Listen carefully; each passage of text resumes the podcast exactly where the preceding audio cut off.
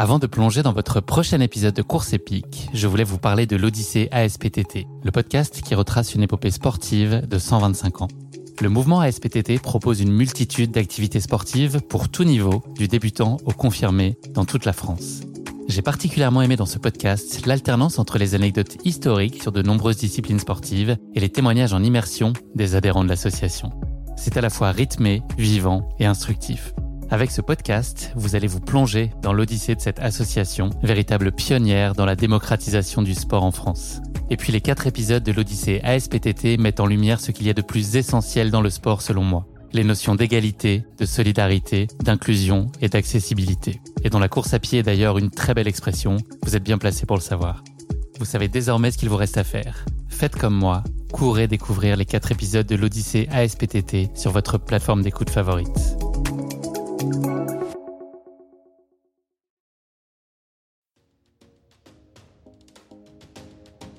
Salut à tous, c'est Guillaume. Fin d'année oblige, c'est l'heure des bilans et c'est surtout l'heure des projections sur la nouvelle année qui se profile. Je vous propose donc de revenir tous les jours jusqu'au 4 janvier sur une sélection de motos qu'ont partagé avec moi les invités du podcast depuis ses débuts.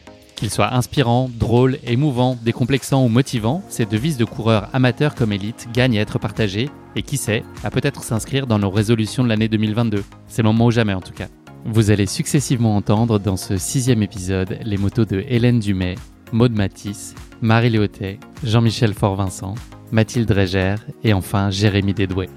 Je partagerai avec vous à la fin de l'épisode les numéros des épisodes correspondant à ces motos s'ils vous ont donné envie d'en savoir plus sur mon invité et sur sa course épique.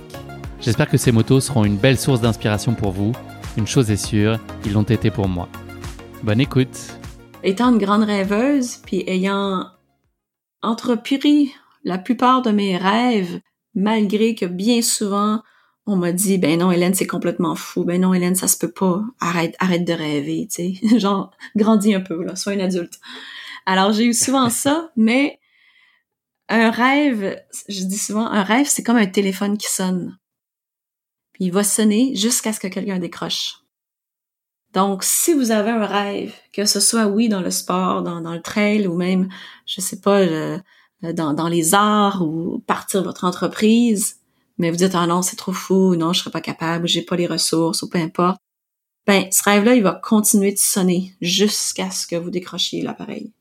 Donc il y en a qui attendent un an, dix ans, vingt ans. Ma mère qui a 70 ans a jamais trop fait de sport, puis elle a souvent parlé parce qu'elle voyait des conférences sur le chemin de Compostelle, puis elle dit ah c'est tellement beau, c'est tellement inspirant, puis je dis ben pourquoi tu y vas pas? Fait que pendant longtemps son téléphone a sonné. Puis à un moment donné, j'ai dit, OK, là, va falloir que tu le fasses parce que là, pour de vrai, tu n'auras peut-être plus le temps de le faire. Alors, euh, elle a fini par décrocher le téléphone à 70 ans et d'accomplir un défi euh, gigantesque pour elle, mais elle l'a accompli. Elle a traversé... Euh, Incroyable. Ouais, Compostelle. Donc, je, je la prends comme exemple. Il est jamais trop tard pour décrocher le téléphone. Donc, allez-y. Puis, vous n'avez pas besoin d'avoir toute la réponse, savoir comment ça va se passer, comment est-ce que je vais être capable d'y arriver, est-ce que j'ai les ressources décrochez le téléphone. Donc, commettez-vous, dites oui, achetez votre billet, euh, signez le contrat, peu importe c'est quoi. Puis un coup rendu là, là vous allez justement, ça va vous vous donner l'énergie euh, et les possibilités, les solutions vont se présenter à vous parce que vous allez faire quelque chose justement, entreprendre quelque chose qui est plus grand que vous-même, qui est un rêve donc qui vient de votre cœur.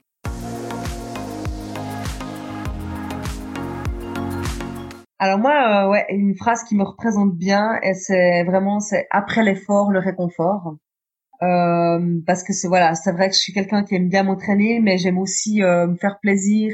Et après l'entraînement, euh, j'ai, c'est souvent un plaisir culinaire, un plaisir, voilà, je suis une grande amatrice de chocolat.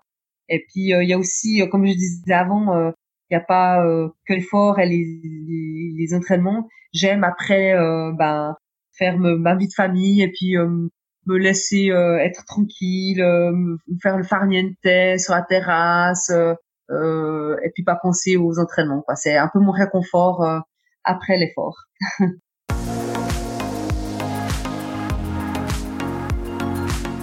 Eh bien oui, et alors puisque je suis en Italie, je vais le dire en italien.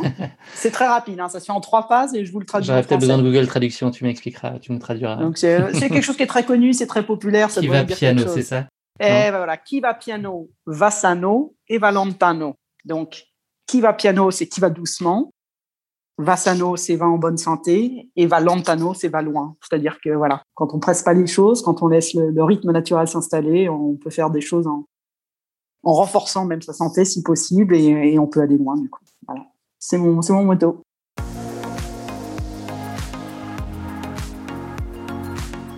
Peut-être celui qu'on partage dans le team euh, dès la première année, c'est c'est une phrase, c'est toute simple. C'est le trail ne peut être que le principal des choses secondaires. Parfait.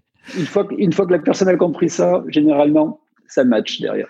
Le principal, c'est les vendanges euh, de, François lundi, c'est ça qui est important. Voilà, mais c'est voilà où ça peut être euh, sa famille, son pro, euh, ses potes, une pizza, une bière, plein de choses.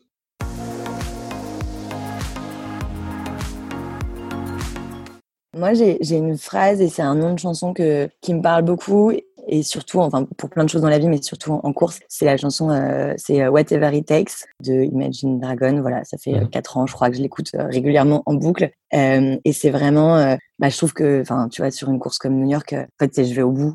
Mais c'est pour tout, c'est je fais ma prépa, je tiens ma prépa, peu, enfin peu importe ce que ça me coûte. Mmh. La course c'est pareil et on s'accroche et on lâche pas. Et c'est un peu le truc, ouais, on se donne les moyens d'aller au bout et voilà, et je trouve que sur la course, ça prend tout son sens. Et c'est un peu mon truc. C'était d'ailleurs pour la petite histoire une phrase que j'avais potentiellement pensé à me faire tatouer. Et je m'étais dit, si je fais moins de 3h15 au marathon de Berlin, je me fais mon tatouage.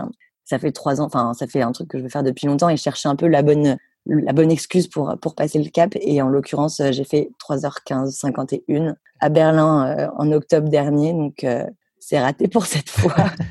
donc, on verra pour la prochaine course. Voilà.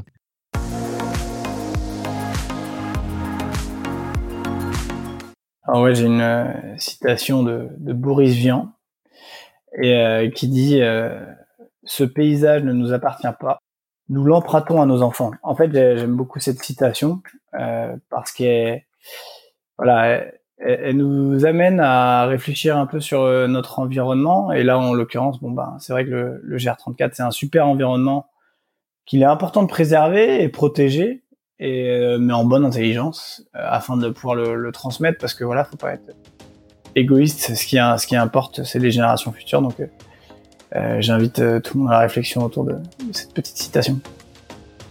Vous avez entendu dans cet épisode les motos d'Hélène Dumay que j'ai reçues dans l'épisode numéro 41 de Course épique Grand 8. Hélène est une athlète québécoise qui a réalisé une course invraisemblable de 888 km aux États-Unis, composée de 20 boucles de 44 km à réaliser en moins de 10 jours. Et je dois bien l'avouer, c'est aussi un de mes motos favoris dans la sélection que je vous ai présentée jusqu'à maintenant. Vous avez ensuite entendu la géniale Maud Matisse que j'ai reçue dans l'épisode numéro 18 dans l'Essoreuse des Açores. Elle nous y partage sa remarquable performance à l'occasion des Golden Trail Championship. Si vous voulez passer un très chouette moment, partez à la découverte de Maud, c'est vraiment une personnalité géniale et hyper attachante. Vous avez ensuite entendu Marie Léotet, alias Luty Run, que j'ai reçu dans l'épisode 34 Globe Runner. Marie est actuellement en train de faire un tour du monde en courant qu'elle a commencé en décembre 2019, donc n'hésitez pas à la suivre et surtout à aller l'encourager. Le quatrième moto que vous avez entendu est l'œuvre de Jean-Michel Fort-Vincent que j'ai reçu dans l'épisode numéro 23, L'homme de l'ombre. Ça a été là aussi une très belle rencontre pour moi. Jean-Michel est le team manager de l'équipe Trail Salomon. Il œuvre donc dans l'ombre des meilleurs coureurs de la planète Trail, à commencer par François Den. L'avant-dernier moto est celui de Mathilde Dreger que j'ai reçu dans l'épisode numéro 8. Elle nous y raconte cette course mythique qu'est le marathon de New York. Le dernier moto de cet épisode est celui de Jérémy Dédoué, invité de mon épisode numéro 39, Braise Ardente. Il nous y raconte son record sur le GR34, ce sentier de grande randonnée breton long de 2100 km. C'est tout pour aujourd'hui. Je vous donne rendez-vous demain pour un nouvel épisode avec les meilleures motos de l'année. Et n'oubliez pas, si vous voulez soutenir Course Épique, il y a deux choses très simples à faire mais très précieuses pour le podcast.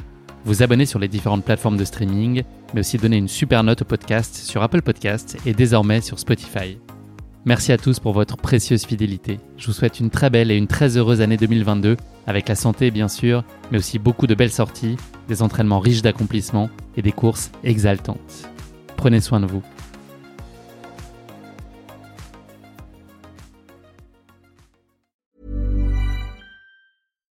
Deserves the best, and there's no better place to shop for Mother's Day than Whole Foods Market. They're your destination for unbeatable savings, from premium gifts to show-stopping flowers and irresistible desserts. Start by saving 33% with Prime on all body care and candles. Then get a 15-stem bunch of tulips for just $9.99 each with Prime. Round out mom's menu with festive rosé, irresistible berry chantilly cake, and more special treats. Come celebrate Mother's Day at Whole Foods Market.